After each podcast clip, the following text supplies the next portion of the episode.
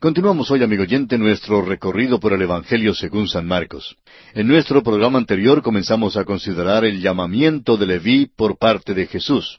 Y vamos a comenzar hoy leyendo los versículos quince y dieciséis de este capítulo dos del Evangelio según San Marcos.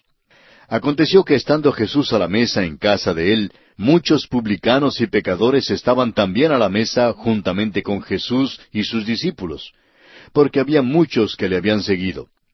Y los escribas y los fariseos, viéndole comer con los publicanos y con los pecadores, dijeron a los discípulos, ¿Qué es esto que él come y bebe con los publicanos y pecadores? ¿Notó usted que se declara aquí tres veces que los convidados eran publicanos y pecadores? Al parecer no había en la lista ningún hombre bueno. Ninguno de entre los electos del pueblo estaba allí. Note usted que los publicanos vienen antes de los pecadores. Estos eran los recaudadores de impuestos de aquel entonces. Ahora el versículo 17 dice así. Al oír esto Jesús les dijo, Los sanos no tienen necesidad de médico, sino los enfermos. No he venido a llamar a justos, sino a pecadores. Esa es una contestación tremenda. Usted no convida al doctor a que venga a su casa para cenar y luego pedirle que le mande la cuenta cuando no hay ninguno que esté enfermo. Es cuando usted está enfermo que quiere que el médico venga. El Señor Jesús dijo que Él no había venido a llamar a justos, sino a pecadores. Había una sola clase de gente allí y no había justo presente. Es que los fariseos creían que ellos mismos sí eran justos. Ahora el versículo 18 dice, Y los discípulos de Juan y los de los fariseos ayunaban, y vinieron y le dijeron, ¿Por qué los discípulos de Juan y los de los fariseos ayunan, y tus discípulos no ayunan? Estaban bajo la ley pero bajo la ley no había ninguna instrucción dada en cuanto al ayuno. Dios había dado siete fiestas para su pueblo, pero no les dio días de ayuno. Ahora leamos la respuesta de Jesús en los versículos 19 y 20. Jesús les dijo, ¿acaso pueden los que están de bodas ayunar mientras está con ellos el esposo? Entre tanto que tienen consigo el esposo, no pueden ayunar. Pero vendrán días cuando el esposo les será quitado, y entonces en aquellos días ayunarán. Lo que está diciéndoles es que es mucho más importante que estén en relación correcta con Él y que tengan comunión con Él antes que ayunen. Es lo mismo hoy en día, amigo oyente. Es una cosa ser religioso y aparentar ser cristiano, pero es otra cosa sumamente diferente el gozarse de la comunión con el Señor Jesús y amarle de todo corazón. Y pasamos ahora a considerar otro aspecto en este capítulo la parábola de los vestidos viejos y nuevos y de odres nuevos. Leamos los versículos 21 y 22 de este capítulo 2 de Marcos. Nadie pone remiendo de paño nuevo en vestido viejo. De otra manera, el mismo remiendo nuevo tira de lo viejo y se hace peor la rotura. Y nadie echa vino nuevo en odres viejos. De otra manera, el vino nuevo rompe los odres, y el vino se derrama, y los odres se pierden pero el vino nuevo en odres nuevos se ha de echar. El Señor está dando dos instrucciones en cuanto a esta nueva vida de amor y comunión con Él. Él está diciendo que Él no vino para refinar la ley, no vino para añadir algo más al sistema mosaico, no vino para añadir ningún refinamiento ni cambio a la ley, vino para hacer algo nuevo, no vino para remendar un vestido viejo, sino para darnos un vestido completamente nuevo. Bajo la ley los hombres trabajaban y sus obras eran como un vestido apolillado. Nuestro Señor vino para proveer un vestido nuevo de justicia que cae sobre un pecador que confía en Cristo, y éste le permitirá pararse con completa seguridad delante del Dios Todopoderoso. Esta es la cosa gloriosa y maravillosa que Jesús está diciendo aquí, amigo oyente. Nuestro Señor no vino para extender ni para proyectar la ley ni la religión del sistema del Antiguo Testamento vino a presentar algo nuevo, y lo nuevo será que Él morirá por los pecados del mundo. Ese será el vestido nuevo. A Él le gustaría poner a un hombre nuevo en aquel vestido. El vino nuevo se echa en nuevos odres. Un nuevo vestido se pone en un hombre nuevo. Aquel vestido de justicia cae sobre aquel que por la fe ha llegado a ser hijo de Dios. ¡Qué cosa más tremenda! Ahora consideremos el aspecto del señorío de Jesús sobre el día de reposo. En la última parte de este capítulo llegamos a un día de reposo en los sembrados. Luego el capítulo tres principia con un día de reposo en la sinagoga. Hemos visto esto ya anteriormente. El hecho es que estos dos incidentes se encuentran en el Evangelio según Mateo y también en Lucas. Es un incidente muy importante porque fue por causa de esta cuestión del día de reposo que Jesús rompió con los príncipes religiosos. Desde aquella ocasión en adelante ellos buscaban su muerte. En esta ocasión, Jesús reclama ser Señor del día de reposo. En la sinagoga, hace bien en el día de reposo. Surge, por supuesto, esta pregunta, ¿realmente violó la ley en uno u otro de los dos casos? Cuando los discípulos arrancaron espigas y comieron en el día de reposo, ¿violó Cristo la ley? Cuando Cristo sanó al pobre de la mano seca, ¿violó la ley del día de reposo? Claro que no. Él vino a cumplir la ley. Pero aquí vimos que Él realmente da una interpretación de esta acción y revela que Él es Señor del día de reposo y que el hacer bien es lo que reviste importancia vital. Leamos ahora el versículo 23 de Marcos 2. Aconteció que al pasar él por los sembrados un día de reposo, sus discípulos, andando, comenzaron a arrancar espigas. La espiga evidentemente era de cebada o quizá pudo haber sido de trigo. Según la interpretación de los fariseos, tocante a su acción de arrancar espigas y comer, esto era lo mismo que recoger la cosecha y trillarla en el día de reposo. La ley les permitía arrancar espigas. Leemos en Deuteronomio capítulo 23 versículos 24 y 25, Cuando entres en la viña de tu prójimo, podrás comer uvas hasta saciarte, mas no pondrás en tu cesto. Cuando entres en la mies de tu prójimo, podrás arrancar espigas con tu mano, mas no aplicarás hoz a la mies de tu prójimo. Realmente estaban guardando la ley. Si hubieran aplicado la hoz, entonces habrían estado recogiendo la cosecha, pero los fariseos habían puesto su propia interpretación a esta acción y por esto la interpretaron como una violación de la ley. Sigamos con el versículo 24. Entonces los fariseos le dijeron, Mira, ¿por qué hacen en el día de reposo lo que no es lícito? Los príncipes religiosos realmente fueron los que violaron la ley cuando determinaron la muerte del Señor Jesús. Encontraremos en el capítulo siguiente que conspiran su muerte y esto ciertamente fue una violación de la ley. Ahora en los versículos 25 y 26 leemos, Pero él les dijo, ¿Nunca leísteis lo que hizo David cuando tuvo necesidad y sintió hambre, él y los que con él estaban? ¿Cómo entró en la casa de Dios, siendo Abiatar sumo sacerdote, y comió los panes de la proposición, de los cuales no es lícito comer sino a los sacerdotes, y aún dio a los que con él estaban? Jesús no insistió en que él no había violado el día de reposo. Realmente rehusó disputar este punto con ellos. Discute ahora la vida del rey David y citó el incidente de la vida de David, aquel cuando David había violado definitivamente la ley mosaica, pero que había sido justificado en violarla. Y es que, amigo oyente, no se podía obligar la aceptación de la letra de la ley cuando ésta causaba privaciones sobre uno de los siervos de Dios que trataba de servirle. Y esta, claro, es la historia de David, y nuestro Señor la usa aquí para ilustrar este principio. Ahora los versículos 27 y 28 de Marcos capítulo 2 dicen, También les dijo, El día de reposo fue hecho por causa del hombre, y no el hombre por causa del día de reposo. Por tanto, el Hijo del Hombre es Señor aún del día de reposo. Este es un gran principio en cuanto al día de reposo y su significado. El día de reposo realmente fue hecho por causa del hombre y no el hombre por causa del día de reposo. Aquí también hay otro gran principio, y es que el Señor Jesús es Señor del día de reposo. Recuerde usted que no estamos bajo el viejo sistema mosaico en cuanto al día de reposo, porque era parte del pacto específico entre la nación de Israel y Dios. Dios mismo lo dice en Éxodo 31, 12 al 17. Este incidente del día de reposo en los sembrados y el incidente del día de reposo que encontraremos en el principio del capítulo tres deben ir juntos.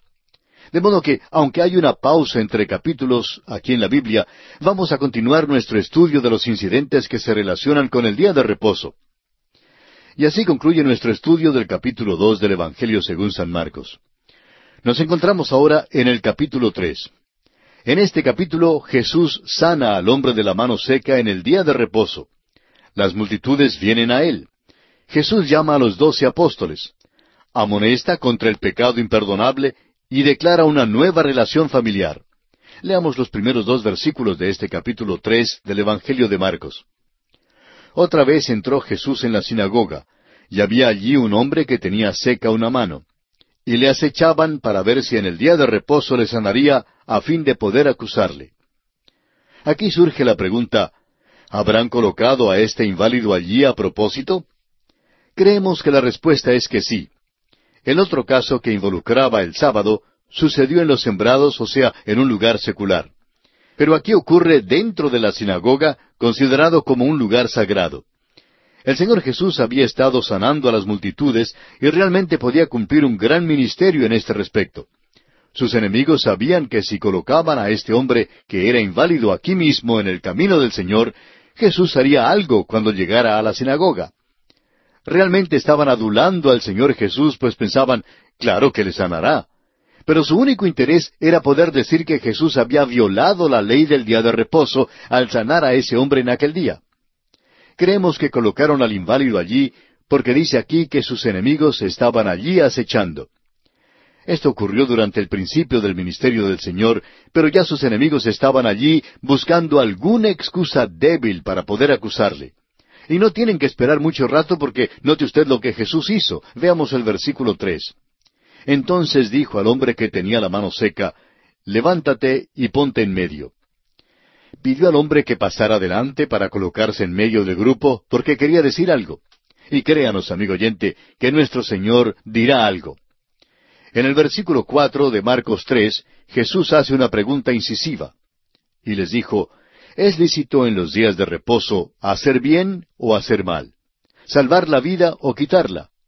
Pero ellos callaban. Ellos habían aprendido a no contestarle ya, porque siempre metían la pata cuando le habían contestado antes. Leamos el versículo cinco. Entonces, mirándolos alrededor con enojo, entristecido por la dureza de sus corazones, dijo al hombre, Extiende tu mano. Y él la extendió, y la mano le fue restaurada sana.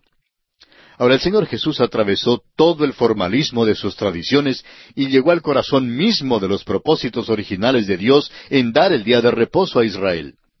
Sus enemigos no le contestaron porque sabían que no podían contestarle y sabían que se incriminarían si decían una sola palabra. Note usted que el Señor Jesús los miró con enojo. Jesús podía enojarse. El doctor Graham Scroggy anota que la palabra para enojo aquí está en el pretérito indefinido, o sea, el aoristo en el griego, y que lleva el sentido de un enojo momentáneo. La palabra griega para entristecer aquí se usa en el tiempo presente, y tiene el sentido de una tristeza continuada. Lo que tenemos entonces aquí es esto. Entonces, mirándolos alrededor con enojo momentáneo, pues él no guardaba rencor ni era premeditado pero entristecido por la dureza de sus corazones, y esto sí que era algo que guardaba. Siempre guardaba aquella tristeza terrible por causa de la dureza de sus corazones. Y así Jesús procede a sanar al hombre. Era el día de reposo, pero siendo que el día de reposo fue hecho para el hombre, y siendo que Él es el Señor del día de reposo, Jesús sanó al hombre de la mano seca en el día de reposo. El incidente que se encuentra en la última parte del capítulo dos y este incidente aquí tienen que ser considerados juntos. Estos dos incidentes causaron el rompimiento de Jesucristo con los príncipes religiosos. Ante este milagro indiscutible, veamos la reacción de los líderes religiosos en el versículo seis. Y salidos los fariseos, tomaron consejo con los herodianos contra él para destruirle. Aquí tenemos el rompimiento de su relación con los príncipes religiosos. Por causa de estos dos incidentes, ambos relacionados con el día de reposo, estos sabuesos de odio seguían las huellas de Jesús y no dejarían de seguirlas hasta cuando se cruzaran los brazos bajo su cruz en el monte Calvario. Este es el principio de un plan y complot para matarlo. Y pasamos ahora a considerar otro aspecto. Leamos los versículos siete y ocho de Marcos capítulo tres. Mas Jesús se retiró al mar con sus discípulos y le siguió gran multitud de Galilea. Y de Judea, de Jerusalén, de Idumea, del otro lado del Jordán, y de los alrededores de Tiro y de Sidón, oyendo cuán grandes cosas hacía, grandes multitudes vinieron a él. Note usted que ahora la multitud viene de varias regiones y le siguen. Nuestro Señor se retiró discretamente en este tiempo porque dijo, Aún no ha venido mi hora. Así lo leemos en Juan capítulo dos versículo cuatro. Más adelante veremos que enfrentó toda la oposición en Jerusalén, pero ahora se ha retirado y sin embargo las multitudes provenientes de toda la región le seguían. Si usted anota todos estos lugares mencionados en el texto y los busca en el mapa, notará que incluye toda aquella región. Y todos han venido para escuchar al Señor Jesucristo. Ahora Jesús se encuentra en otro peligro. Esta vez no procede de los príncipes religiosos porque ellos temen la multitud. Se encuentra en peligro de ser oprimido por el populacho. Usted sabe que hoy en día una persona célebre tiene que ser protegida del populacho. Y ahora fíjese usted cómo lo hace Jesús. Leamos los versículos nueve y diez. Y dijo a sus discípulos que le tuviesen siempre lista la barca a causa del gentío, para que no le oprimiesen, porque había sanado a muchos, de manera que por tocarle, cuantos tenían plagas caían sobre él. Las multitudes no sólo le estorbaban, sino que también ponían su vida en peligro al oprimirle por todos lados. Otra vez vemos aquí que dice que sanó a muchos. No se puede reducir muchos a unas cifras redondas, pero muchos quiere decir muchos. Los evangelios cuentan de solo unos pocos casos específicos entre la gran cantidad que Jesús sanó. La desesperación de la gente también es significativa. ¿Sabe, amigo oyente, que la familia humana es una familia necesitada? Todos pertenecemos a esta familia. Leamos ahora los versículos once y doce de este capítulo tres de Marcos. Y los espíritus inmundos, al verle, se postraban delante de él y daban voces diciendo, Tú eres el Hijo de Dios. Mas él les reprendía mucho para que no le descubriesen. Ahora vemos que los espíritus inmundos le reconocieron. Vamos a dejar este asunto por ahora, porque más adelante, en su debido tiempo, deseamos hacer un énfasis especial sobre este tema de la posesión de demonios. Vemos de nuevo hoy en día lo que se conoce como el demonismo, y mucho está ocurriendo en el terreno del ocultismo. Pero vemos que el Señor Jesús no quería tener el testimonio de estos seres depravados. Los demonios le reconocieron, y esto quizá pueda parecer extraño, pero él no quería tener nada que ver con su testimonio. Y pasamos ahora a otro aspecto. Jesús escoge a los doce apóstoles. Empezamos ahora a ver la voluntad soberana de Dios en elegir y ordenar a los doce discípulos. Leamos el versículo trece de Marcos tres. Después subió al monte y llamó así a los que él quiso, y vinieron a él. Esto es algo que nos gustaría que usted anote. Jesús es quien elige aquí, o sea que, gústenos o no nos guste, Él es quien elige. El capítulo quince del Evangelio de Juan, versículo dieciséis, registra las palabras de Jesús, No me elegisteis vosotros a mí, sino que yo os elegí a vosotros, y os he puesto para que vayáis y llevéis fruto, y vuestro fruto permanezca, para que todo lo que pidiereis al Padre en mi nombre, Él os lo dé. No es irreverente decir que considerando que Él los eligió y que ellos no lo eligieron a Él, Él es responsable de ellos. Eso nos da mucho consuelo. Dios, amigo oyente, le ha salvado a usted, comenzó la buena obra y Él permanecerá con usted, él le ayudará hasta lo último. Eso es lo que esto significa. Y cuando Jesús los llama, ellos responden. En los versículos catorce y quince Jesús comisiona a sus discípulos. Y estableció a doce para que estuviesen con él, y para enviarlos a predicar, y que tuviesen autoridad para sanar enfermedades y para echar fuera demonios. Este es el llamamiento final de Jesús a los apóstoles. Aquí es cuando ellos realmente se constituyen en sus apóstoles y aquí es donde son enviados a realizar un ministerio para Él. Al enviarlos, Él no los acompaña físicamente. Marcos no nos da los detalles aquí, pero en Mateo capítulo diez versículos cinco al cuarenta y dos se anotan tanto el mensaje como el método que debían usar en aquel tiempo en particular. En los versículos dieciséis al diecinueve de este capítulo tres de San Marcos se nombran los apóstoles. Y vamos a leer ahora la lista de esos doce apóstoles. Primero, Simón Pedro, quien se encuentra primero en todas las listas de los apóstoles. En segundo lugar, tenemos a Jacobo, hijo de Zebedeo. Luego tenemos a Juan, hermano de Jacobo. Viene después Andrés, hermano de Simón Pedro, y quien se nombra comúnmente junto con su hermano. Tenemos luego a Felipe, Bartolomé, quien también se llama Natanael, Mateo, Tomás, Jacob hijo de Alfeo, Tadeo, que se llama también Lebeo, y Judas, Simón el cananista y Judas Iscariote. Estos son los hombres que Jesús eligió.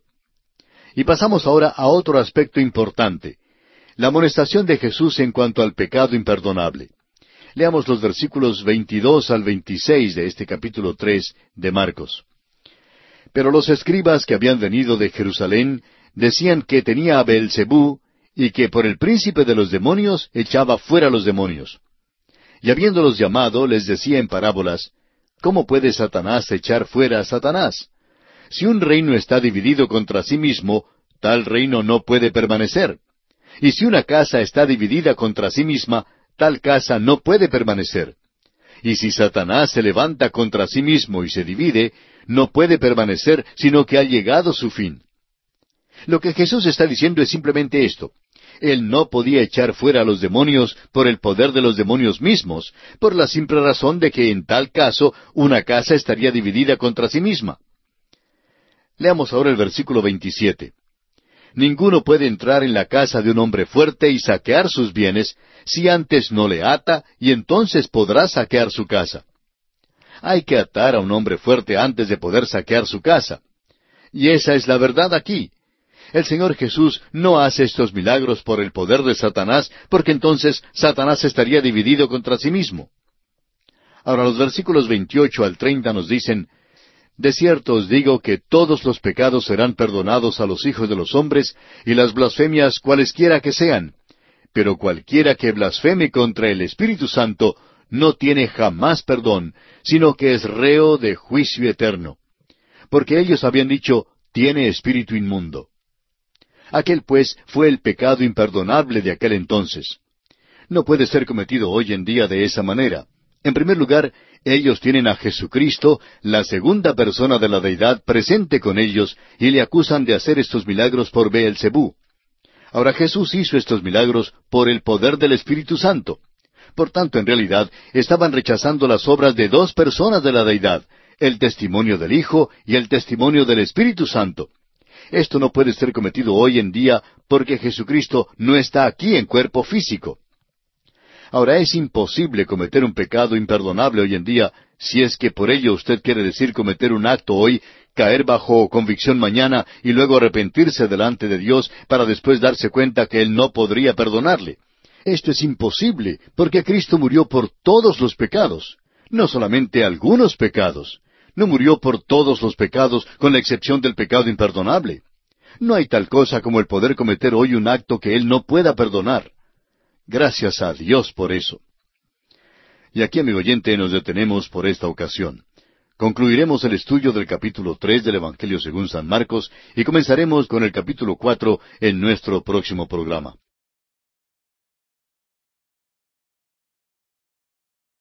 Continuamos, amigo oyente, en nuestro estudio del capítulo tres del Evangelio según San Marcos. Y en nuestro programa de hoy vamos a terminar precisamente nuestro estudio de este capítulo tres. Comencemos pues leyendo desde el versículo 31 hasta el versículo 35, que dice así. Vienen después sus hermanos y su madre, y quedándose afuera, enviaron a llamarle. Y la gente que estaba sentada alrededor de él le dijo, Tu madre y tus hermanos están afuera y te buscan. Él les respondió diciendo, ¿Quién es mi madre y mis hermanos? Y mirando a los que estaban sentados alrededor de él, dijo, He aquí mi madre y mis hermanos porque todo aquel que hace la voluntad de Dios, ese es mi hermano y mi hermana y mi madre. Los medio hermanos de Jesús, Jacobo y Judas, ambos escribieron epístolas. Ellos nunca mencionan que Jesús era su medio hermano, porque cualquiera que esté en Cristo Jesús y que sea salvo, está más cerca de Jesús que lo que su madre natural y su hermano natural estaban en aquel día. Por eso mismo él pudo mirar a su alrededor y decir que los creyentes en él tienen un parentesco más cercano a él que aun su madre y sus hermanos. Lo importante es estar correctamente relacionados con Dios en Cristo Jesús y recibirle a Él como nuestro Salvador personal. Entonces tenemos el derecho de ser hijos de Dios y eso nos trae maravillosamente cerca a Él, amigo oyente.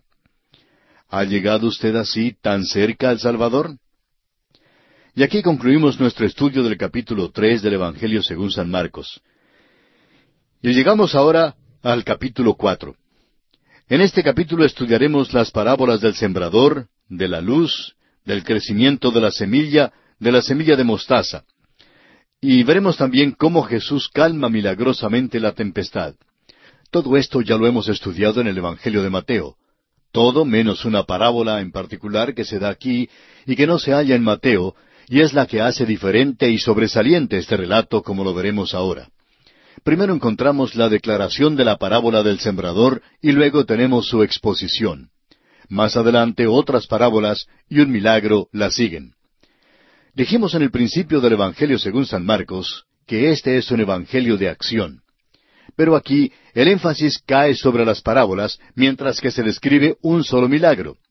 Usted notará, sin embargo, que las parábolas que Marcos incluye son parábolas de acción. Cada una de estas parábolas realmente expresa acción y movimiento. Por tanto, permanece el énfasis sobre la acción, aun en el relato de las parábolas. Consideremos pues la parábola del sembrador. Leamos el primer versículo de este capítulo cuatro de San Marcos. Otra vez comenzó Jesús a enseñar junto al mar, y se reunió alrededor de él mucha gente, tanto que entrando en una barca, se sentó en ella en el mar, y toda la gente estaba en tierra junto al mar. Mateo nos da un relato más detallado de esta situación, pues agrega que Jesús salió de la casa y entró en una barca en el mar. Esta acción, como es registrada por Mateo y por Marcos, es muy simbólica. La casa generalmente representa la casa de Israel, y los mares representan las naciones de los gentiles. Los mismos movimientos de Jesús, antes de dar a conocer estas parábolas, simbolizan que Él se vuelve de su pueblo y sale al mundo. Esto en realidad da a conocer las circunstancias que rodean estas parábolas y que deben ser estudiadas en el contexto de la situación total. Creemos que es de suma importancia que veamos esto. Estas acciones ocurrieron durante el apogeo del ministerio de Jesucristo. Él estaba muy ocupado, sometido a muchas tensiones y por consiguiente estaba físicamente cansado. El hecho es que estaba tan cansado que se durmió en la barca en el mar, como lo veremos en este capítulo en el versículo 38. Leamos ahora el versículo dos de este capítulo cuatro de Marcos.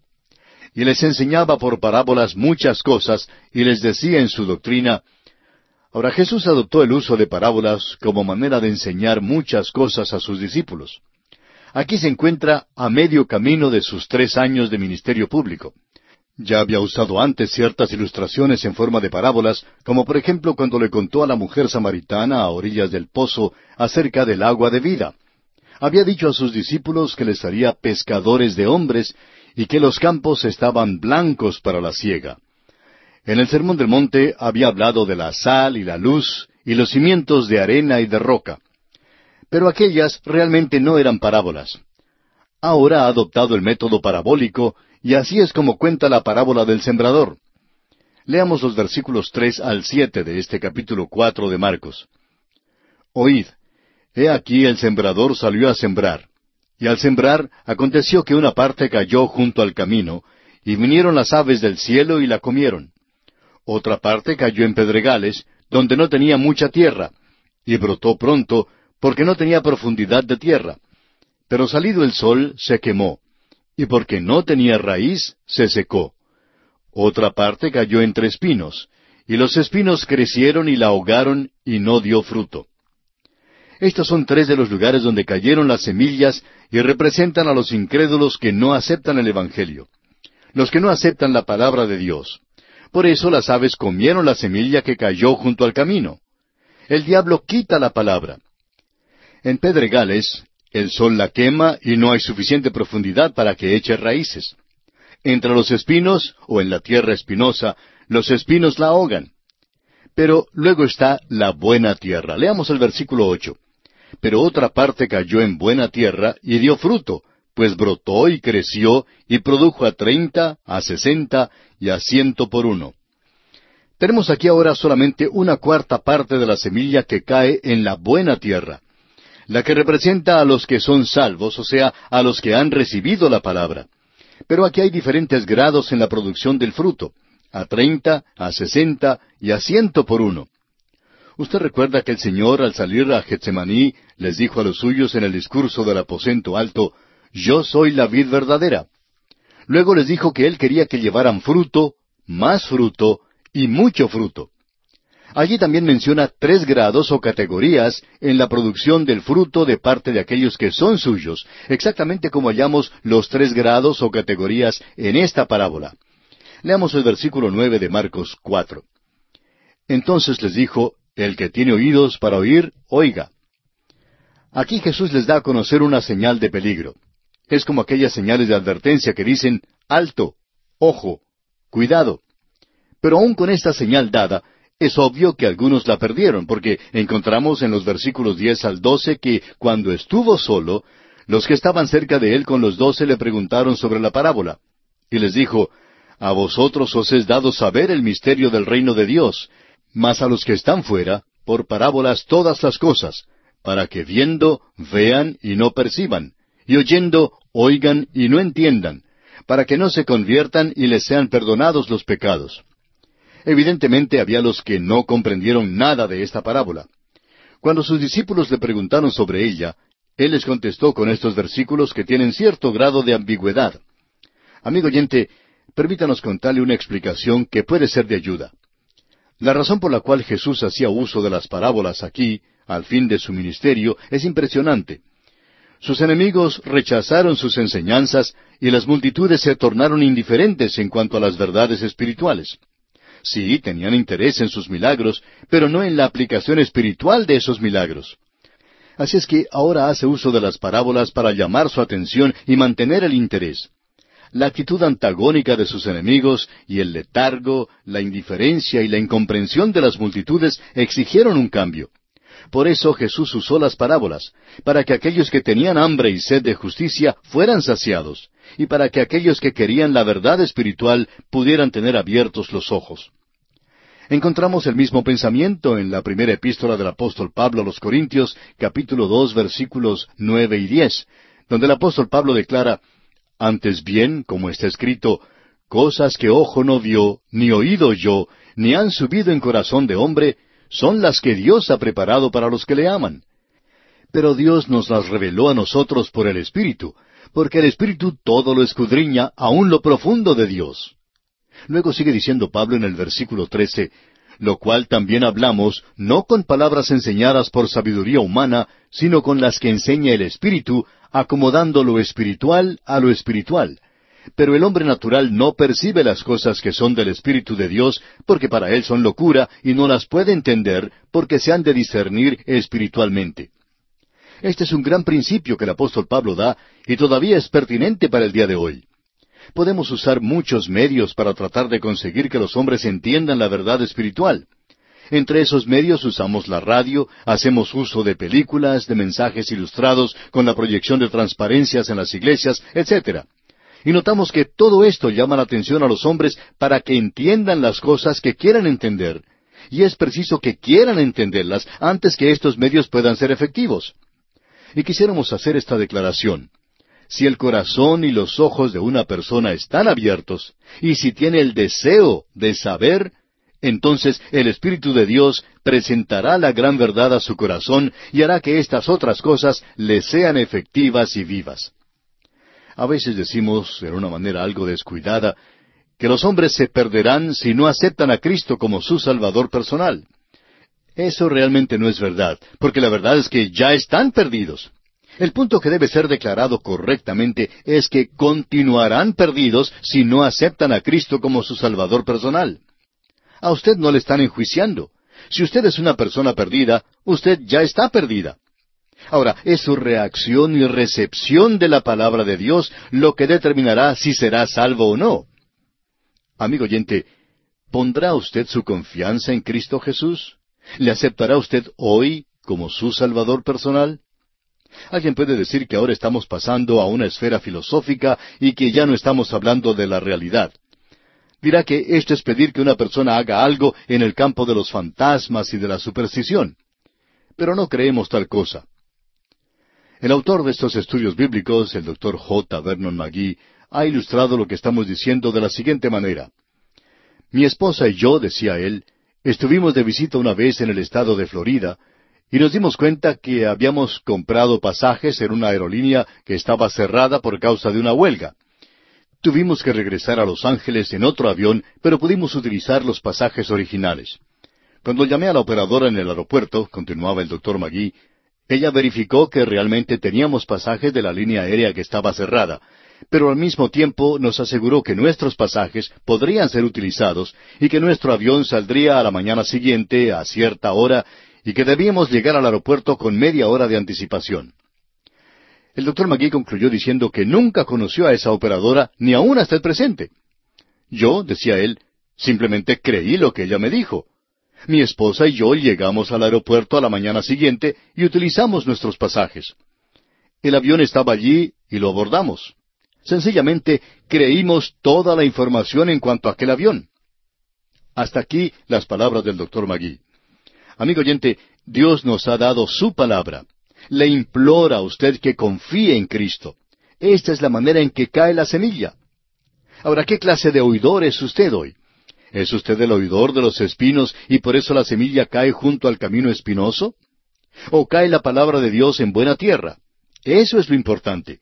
Todos somos perdidos y es nuestra recepción de la palabra de Dios lo que determina si somos salvos o si nos quedamos en la perdición. Leamos ahora los versículos trece al veinte del capítulo cuatro de Marcos, donde Jesús explica el significado de esta parábola. Y les dijo, ¿No sabéis esta parábola? ¿Cómo pues entenderéis todas las parábolas? El sembrador es el que siembra la palabra, y estos son los de junto al camino, en quienes se siembra la palabra, pero después que la oyen, enseguida viene Satanás y quita la palabra que se sembró en sus corazones.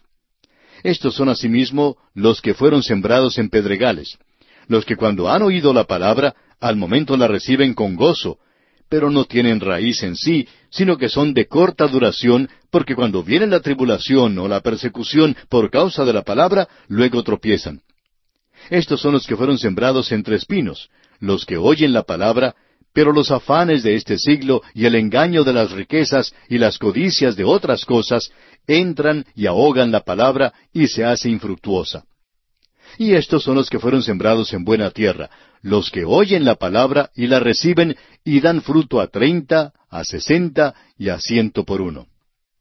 Aquí Jesús nos da el significado de esta parábola. Ya hemos visto esta parábola en nuestro estudio del Evangelio según San Mateo y la veremos de nuevo en el Evangelio según San Lucas. Por eso la repasaremos deprisa. El sembrador es el Hijo del Hombre y la semilla es la palabra de Dios. Las aves junto al camino representan a Satanás. Los oidores en los pedregales son los que permiten que la aflicción y la persecución les desvíen de Dios. Esto es de la carne, o sea, los que en lugar de creer y depositar su fe y su confianza en el Señor Jesucristo, solo asienten o aprueban con su mente. Y hay muchos en el día de hoy que dejan que la carne les aparte de Dios. Luego hay los que son oidores en tierra espinosa, aquellos que dejan que los afanes del mundo les distraiga. Y así es el mundo hoy en día. Son tantas las personas que dejan que el mundo les excluya, les aleje de Dios. Luego tenemos los oidores de buena tierra. Estos son los convertidos sinceramente por la palabra de Dios. Estos son los que dan ciertos porcentajes de fruto, y es solo un tercio de ellos el que da una producción del fruto del ciento por uno. De modo que aquí vemos que hay una parábola con mucha acción. Y pasamos ahora a otra parábola, la parábola de la luz. Créanos, amigo oyente, que hay acción cuando uno está hablando de la luz. A Marcos le gustan muchísimo las parábolas de acción. Leamos los versículos 21 y 22 de este capítulo 4 del Evangelio según San Marcos. También les dijo, ¿acaso se trae la luz para ponerla debajo del almud o debajo de la cama? ¿No es para ponerla en el candelero? Porque no hay nada oculto que no haya de ser manifestado, ni escondido que no haya de salir a la luz. Lo que encontramos aquí es una parábola en cuanto a la luz y su acción. La luz crea la responsabilidad según el grado en que haya sido dada. Amigo oyente, usted está perdido y de nuevo permítame decirle que la luz resplandece y que la contestación suya a la luz es lo que importa. El punto es que hasta cuando brilló la luz, usted y yo estábamos en tinieblas.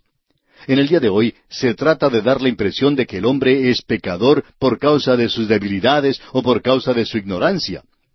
Pero el apóstol Pablo dice con toda franqueza en su carta a los Romanos, capítulo uno, versículo veintiuno, que los hombres, habiendo conocido a Dios, no le glorificaron como a Dios.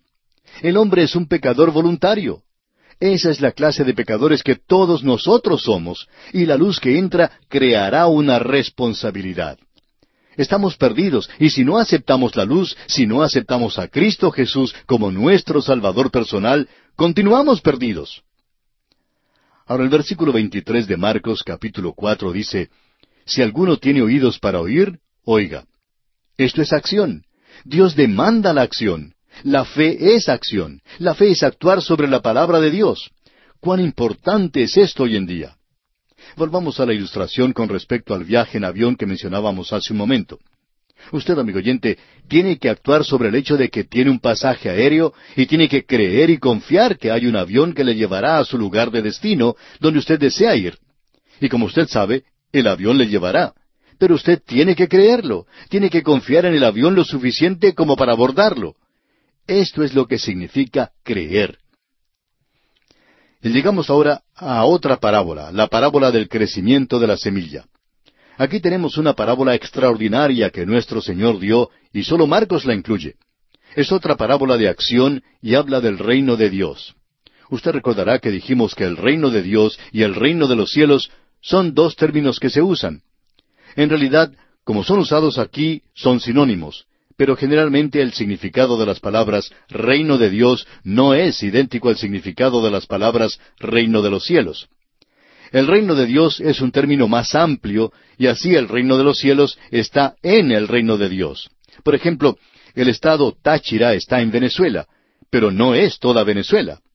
Pero siendo que se encuentra en Venezuela, entonces cuando uno se encuentra en el Táchira, también está en Venezuela.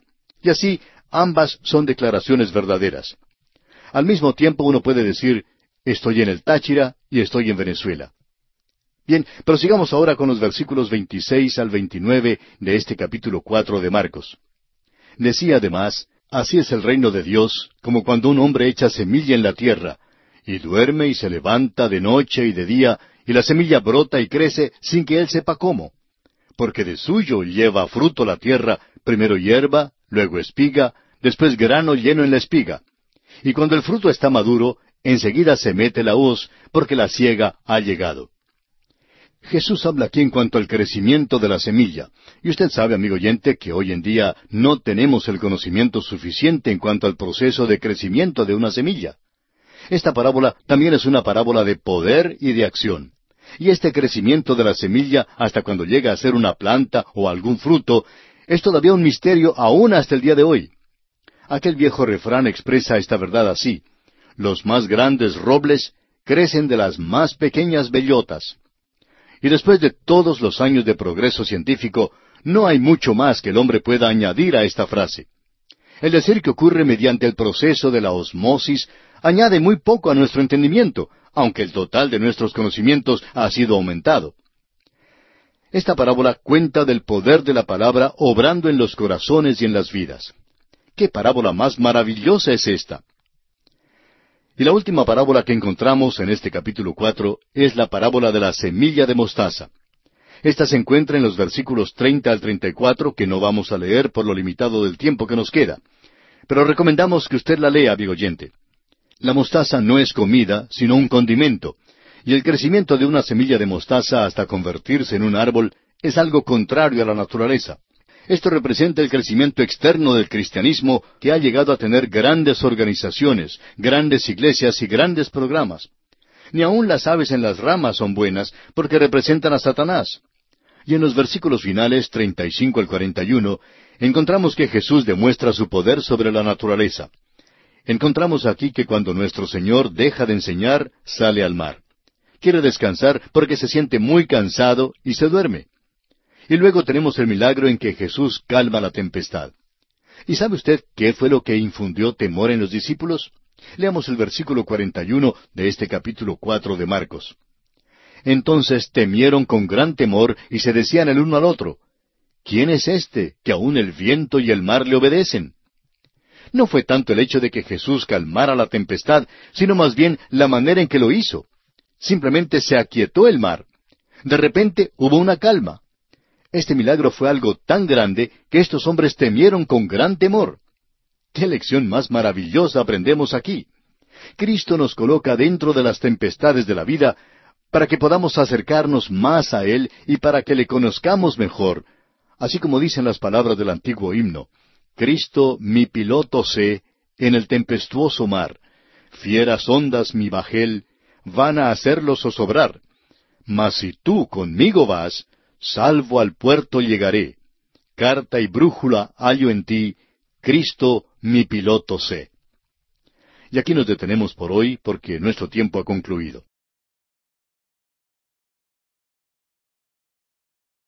Continuamos hoy, amigo oyente, viajando por el Evangelio de Marcos, y nuestro autobús bíblico llega al capítulo cinco de este Evangelio. En este capítulo consideraremos tres aspectos principales. Jesús echa fuera los demonios del hombre que vivía en los sepulcros en Gadara, sana a la mujer que padecía de flujo de sangre y levanta a la hija de Jairo. Llegamos ahora a uno de los capítulos más importantes en el Evangelio según San Marcos. Y estamos seguros que algunos están sonriendo porque decimos esto en cuanto a cada capítulo que estudiamos. Bueno, cada capítulo es el más importante cuando uno lo está estudiando. Pero este capítulo es importante porque el Evangelio de Marcos es un Evangelio de acción, ya que son más los milagros relatados en este Evangelio que en cualquier otro. Y en este capítulo que vamos a considerar hay tres milagros sobresalientes que se relatan. Estos milagros sólo podrían efectuarse por una mano omnipotente. Por eso mismo creemos que este es un capítulo extraordinario. Permítanos decir, amigo oyente, solamente una palabra en cuanto a los endemoniados. En varias ocasiones en nuestro estudio de Mateo y cuando empezamos a estudiar el Evangelio de Marcos, dijimos que más adelante hablaríamos acerca de ellos con mayor detalle. Vamos a leer la descripción que Marcos da de este hombre endemoniado. Leamos entonces el primer versículo de este capítulo cinco de Marcos. Vinieron al otro lado del mar, a la región de los Gadarenos. Aquí debemos detenernos lo suficiente como para decir algo en cuanto a los Gadarenos. Jesús había enseñado al otro lado del mar y les había dado las parábolas. Él estaba cansado y por eso había cruzado el mar. Los Gadarenos eran los habitantes de la región de Gadara, la tierra que fue dada a la tribu de Gad en el lado oriental del Jordán. Recuerde que Gad escogió el lado del Jordán que no debía haber escogido. Los Gadarenos eran, pues, aquellos que se quedaron en la ribera oriental sin entrar en la tierra prometida, y ahora notamos que están en el negocio de criar cerdos, un animal considerado inmundo por las leyes de Israel. Y es que cuando uno se aleja de Dios, amigo oyente, simplemente sigue alejándose más y más de Él. Leamos ahora la primera parte del versículo dos de este capítulo cinco. Y cuando salió él de la barca, enseguida vino a su encuentro de los sepulcros un hombre. Ahora note usted que es un ser humano. Ponga mucho cuidado. El Gadareno endemoniado es un ser humano. Se encuentra en una condición desesperada, pero todavía es un hombre.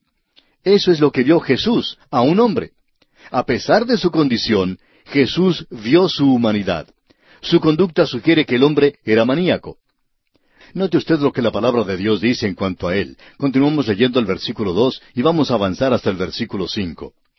Un hombre con un espíritu inmundo que tenía su morada en los sepulcros y nadie podía atarle ni aun con cadenas, porque muchas veces había sido atado con grillos y cadenas, mas las cadenas habían sido hechas pedazos por él y desmenuzados los grillos, y nadie le podía dominar.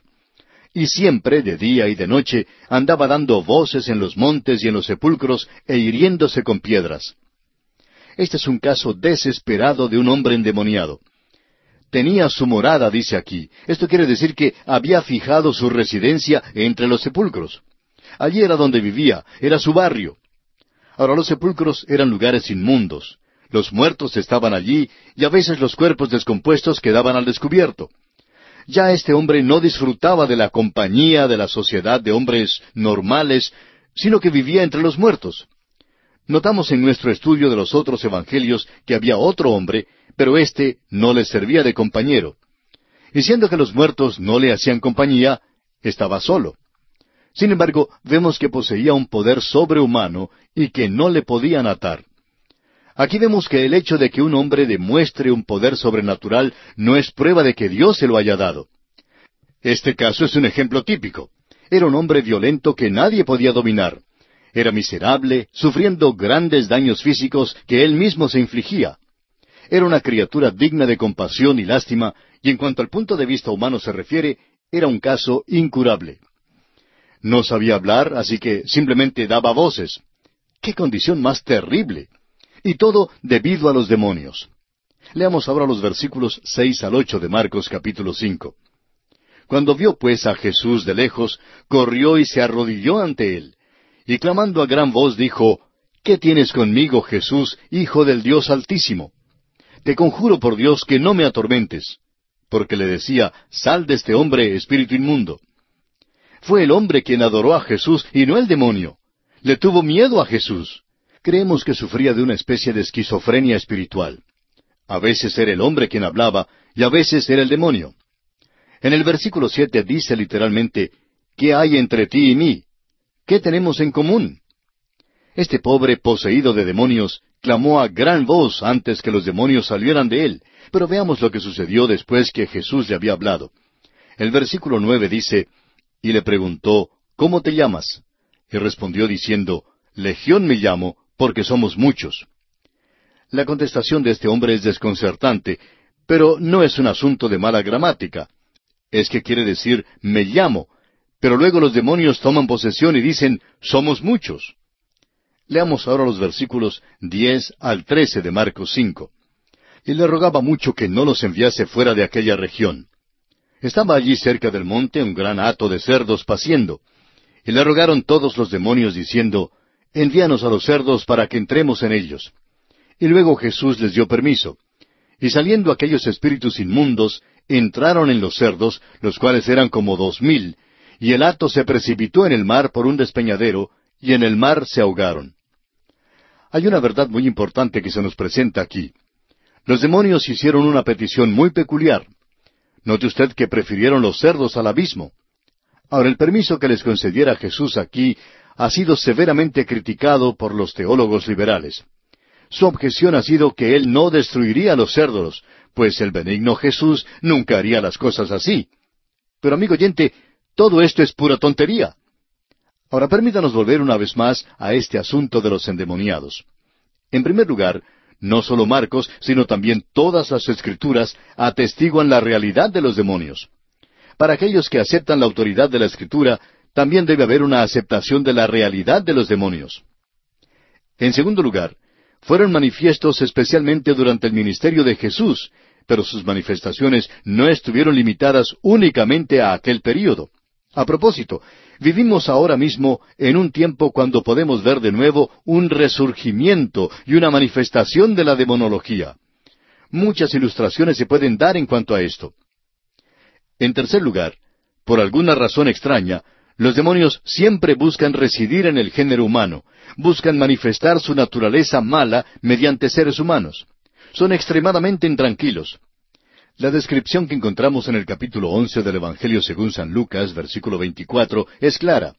Dice allí, Cuando el espíritu inmundo sale del hombre, anda por lugares secos buscando reposo, y no hallándolo dice, Volveré a mi casa de donde salí. ¿No es esto característico de toda maldad, aun de los hombres malos? Hay la intranquilidad de buscar la expresión de la naturaleza mala. Los espíritus buenos nunca toman posesión de los hombres. El Espíritu Santo es la única excepción, y Él solo mora en los creyentes, aquellos que lo invitan. Pero tan verdaderamente como el Espíritu Santo mora en los creyentes, así también los demonios pueden tomar posesión de los incrédulos. Los demonios no pueden poseer a los que son salvos. En la primera carta del apóstol Juan, capítulo cuatro, versículo cuatro, leemos Porque mayor es el que está en vosotros, es decir, el Espíritu Santo, que el que está en el mundo, Satanás. Por tanto, un hijo de Dios nunca puede ser poseído por demonios. Quizá pueda ser atormentado, pero nunca poseído por demonios. En cuarto lugar, en este incidente los demonios prefieren entrar en un hato de cerdos antes que ir al abismo, y es interesante notar esto. En quinto lugar, deben ser llamados demonios y no diablos. Hay solamente un diablo. Algunas traducciones fallan en este aspecto. Son llamados espíritus inmundos por causa de su naturaleza. En sexto lugar, la escritura no nos da su origen. Cualquier cosa que dijéramos hoy en día sería muy especulativa. En séptimo lugar, parece que los demonios son muchos.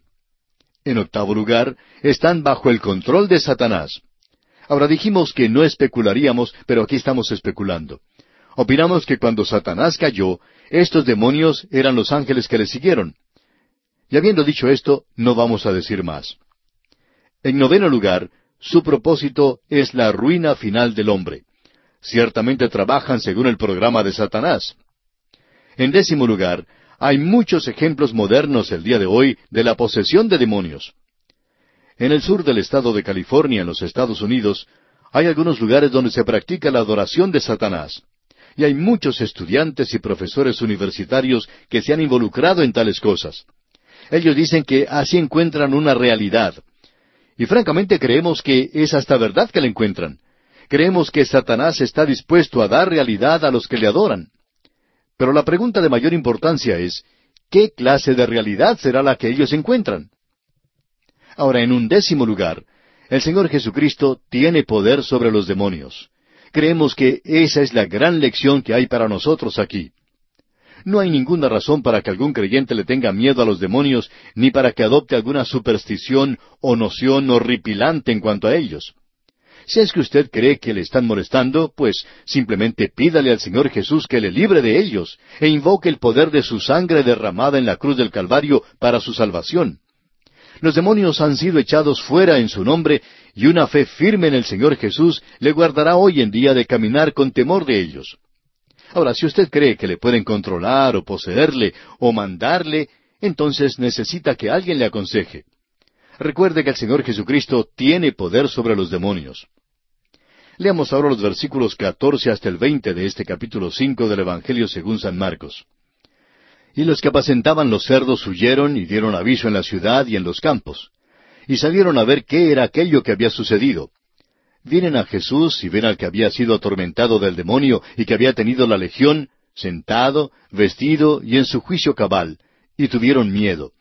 Y les contaron los que lo habían visto cómo le había acontecido el que había tenido el demonio y lo de los cerdos. Y comenzaron a rogarle que se fuera de sus contornos.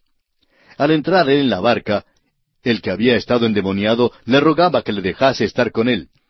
Mas Jesús no se lo permitió, sino que le dijo, Vete a tu casa, a los tuyos, y cuéntales cuán grandes cosas el Señor ha hecho contigo, y cómo ha tenido misericordia de ti. Y se fue y comenzó a publicar en Decápolis cuán grandes cosas había hecho Jesús con él, y todos se maravillaban. Los gadarenos vinieron y pidieron al Señor Jesús que se alejara de sus costas. La razón era que preferían tener más bien a los cerdos que a Jesús. Y este es un asunto que debe escudriñar nuestro corazón en el día de hoy, porque son muchísimas las personas que prefieren más bien tener cosas que puedan ser no tan malas como los cerdos, pero en todo caso prefieren poseer cosas antes que tener a Cristo en sus corazones. Y pasamos ahora a considerar el segundo aspecto en este capítulo cinco del Evangelio según San Marcos. Jesús sana a la mujer con el flujo de sangre. Este milagro está contiguamente relacionado con el milagro de levantar a la hija de Jairo. Leamos los versículos 21 hasta el 28 de este capítulo cinco de Marcos. Pasando otra vez Jesús en una barca a la otra orilla, se reunió alrededor de él una gran multitud, y él estaba junto al mar. Y vino uno de los principales de la sinagoga, llamado Jairo, y luego que le vio, se postró a sus pies, y le rogaba mucho, diciendo, Mi hija está agonizando, ven y pon las manos sobre ella, para que sea salva y vivirá. Fue pues con él, y le seguía una gran multitud, y le apretaban. Pero una mujer que desde hacía doce años padecía de flujo de sangre y había sufrido mucho de muchos médicos y gastado todo lo que tenía y nada había aprovechado, antes le iba peor, cuando oyó hablar de Jesús, vino por detrás entre la multitud y tocó su manto, porque decía, si tocare tan solamente su manto, seré salva. Ahora Jesús ha regresado de nuevo a su tierra. Es interesante notar que al contar este incidente, Lucas, quien era médico, dijo que ella no había podido ser sanada. Marcos dice que ella había sufrido mucho de muchos médicos. Añade que ella había gastado todo lo que tenía. De modo que podemos ver que los gastos de la medicina y de los médicos hoy en día no es en manera alguna algo nuevo. Tenemos también en este pasaje el incidente de Jesús cuando preguntó quién le había tocado. Y los discípulos le contestaron que había una multitud a su alrededor, y que había muchos que le tocaban. Pero solamente una persona le había tocado con fe para ser sanada. Ella había estado en esta condición por doce largos años. Y es interesante notar que según el evangelista Lucas, en el capítulo ocho de su Evangelio, versículo cuarenta y dos, la hija de Jairo también tenía doce años. Así, mientras doce años de sufrimiento terminaban para una, para la otra los doce años de luz entraban en las tinieblas, las tinieblas de la muerte. Y creemos que el padre que había venido a llamar a Jesús lo vio hablar y tratar con esta mujer. Estamos seguros que él pensaba, ¿por qué no se apura? ¿No sabe que mi niñita está tan enferma en casa y que morirá a menos que actúe? Pero nuestro Señor no se movió apresuradamente. Sanó a la mujer y mientras que trataba con ella, el siervo vino de la casa del jefe de la sinagoga y le susurró, Deja al maestro en paz. Es inútil hablarle ahora porque la niñita está muerta. Sabiendo esto, nuestro Señor le dijo, Cree solamente. Y aquí entramos al tercer aspecto que consideramos en este capítulo cinco del Evangelio según San Marcos, y es que Jesús consuela a Jairo al saber de la muerte de su hija y va para levantarla de entre los muertos. Leamos lo que sucedió, considerando los versículos treinta y siete al cuarenta y uno. Y no permitió que le siguiese nadie sino Pedro, Jacobo y Juan, hermano de Jacobo. Y vino a casa del principal de la sinagoga, y vio el alboroto y a los que lloraban y lamentaban mucho y entrando les dijo, ¿Por qué alborotáis y lloráis? La niña no está muerta, sino duerme. Y se burlaban de él. Mas él, echando fuera a todos, tomó al padre y a la madre de la niña y a los que estaban con él, y entró donde estaba la niña. Y tomando la mano de la niña le dijo, Talita cumi, que traducido es, Niña, a ti te digo, levántate. Creemos que Talita cumi era una expresión en arameo, la que la niñita habría comprendido. Fue hablada en su lenguaje nativo y creemos que se podría traducir como Ovejita, despiértate. Eso fue lo que le dijo él, y creemos que era una frase muy dulce. Encontramos que nuestro Señor levantó a una niñita aquí y que antes había levantado a un hombre de edad madura en la robustez de su virilidad nueva, el hijo de la viuda de Naín, y también a un señor ya mayor de edad, o sea, a Lázaro. Levantó a todos de la misma manera, hablándoles. Creemos que esta niñita simboliza a los pequeños, aquellos pequeñitos antes de que alcancen la edad de responsabilidad. Y le habló de esta manera tan amable, Ovejita, despiértate. Sabemos que ahora mismo estamos hablando a muchos que han perdido algún pequeñuelo. Es maravilloso saber que algún día Él hablará de nuevo y dirá, Ovejita. Están hablando a su ovejita, amigo oyente. Y le dirá, Despiértate, mi ovejita. Y las tendremos de nuevo algún día. ¿Qué cosa más bella es esta? Es la manifestación del poder de Jesús. Leamos ahora los dos últimos versículos de este capítulo cinco de San Marcos, los versículos cuarenta y dos y cuarenta y tres. Y luego la niña se levantó y andaba, pues tenía doce años. Y se espantaron grandemente. Pero él les mandó mucho que nadie lo supiese, y dijo que se le diese de comer. ¿No es práctico esto? Si una niña de doce años o un niño fuera despertado del sueño y fuera sanado, ¿qué desearía? Claro que desearía comer. Pues les mandó que le dieran de comer a la pequeña. Cuán práctico es esto y cuán maravilloso. Estos son los tres grandes milagros que según nuestro criterio manifiestan el gran mensaje del Evangelio según San Marcos. El Señor Jesús es el siervo de Dios con el poder de Dios es un hombre de acción y ha venido no para ser servido, sino para servir y para dar su vida en rescate por muchos. Aquí en este capítulo cinco le vemos haciendo tres milagros maravillosos. Echa fuera los demonios del hombre de Gadara, sana a la mujer con un flujo de sangre, y levanta a la pequeña de doce años, la hija de Jairo. Y así concluye nuestro estudio del capítulo cinco del Evangelio según San Marcos. Y en el poco tiempo que nos resta, vamos a entrar en el capítulo seis. En este capítulo seis de Marcos, Jesús visita a Nazaret. Envía a los doce a predicar. Los doce discípulos se juntan con Jesús para contar todo lo que habían hecho. Jesús alimenta a los cinco mil, anda sobre el mar y sana a los enfermos en Genezaret. Algo que se nota aquí en este capítulo seis es el hecho de que al oír Herodes hablar de Jesús, se pone muy inquieto, ya que él había mandado a matar a Juan el Bautista para complacer a Herodías. Leamos pues los primeros tres versículos de este capítulo seis del Evangelio según San Marcos. Salió Jesús de allí y vino a su tierra, y le seguían sus discípulos. Y llegado el día de reposo, comenzó a enseñar en la sinagoga. Y muchos, oyéndole, se admiraban y decían, ¿De dónde tiene éste estas cosas? ¿Y qué sabiduría es esta que le es dada y estos milagros que por sus manos son hechos? ¿No es este el carpintero, hijo de María, hermano de Jacobo, de José, de Judas y de Simón? ¿No están también aquí con nosotros sus hermanas? Y se escandalizaban de él. Este incidente ha sido puesto al lado del capítulo cuatro del Evangelio según San Lucas, y a los críticos les gusta decir que aquí se encuentra una contradicción en la Biblia. Dicen que aquí hay dos relatos que están en pugna el uno con el otro. El hecho es que tenemos registradas dos visitas que nuestro Señor hizo a su pueblo natal de Nazaret. Y quisiéramos decir que creemos sin duda que Él hizo otras visitas a Nazaret, pero que estas son las dos que han sido registradas. En Lucas capítulo cuatro tenemos el relato de la primera visita cuando Él fue allí solo. No había hecho ningún milagro y salió repentinamente cuando trataron de matarle. Hallamos esto en Mateo capítulo cuatro versículo trece y también en el capítulo trece de Mateo, junto con el relato que se da en Lucas. En la segunda visita, la cual es relatada aquí en Marcos capítulo seis, encontramos que sus discípulos estaban con él y que sanó a unos pocos enfermos. Además, dice que se quedó en esta región. Esto se basa en la información que tenemos en Mateo capítulo trece, versículos cincuenta y tres al cincuenta y ocho, tanto como en este capítulo seis de Marcos. En ambas ocasiones entró en la sinagoga y enseñó, y en ambas ocasiones le rechazaron los ciudadanos de su pueblo. De modo que no se trata de una pugna, sino más bien del relato de dos visitas diferentes que él hizo a su pueblo natal. La primera vez que salió de Nazaret fue a Capernaum y estableció allí su centro de operaciones.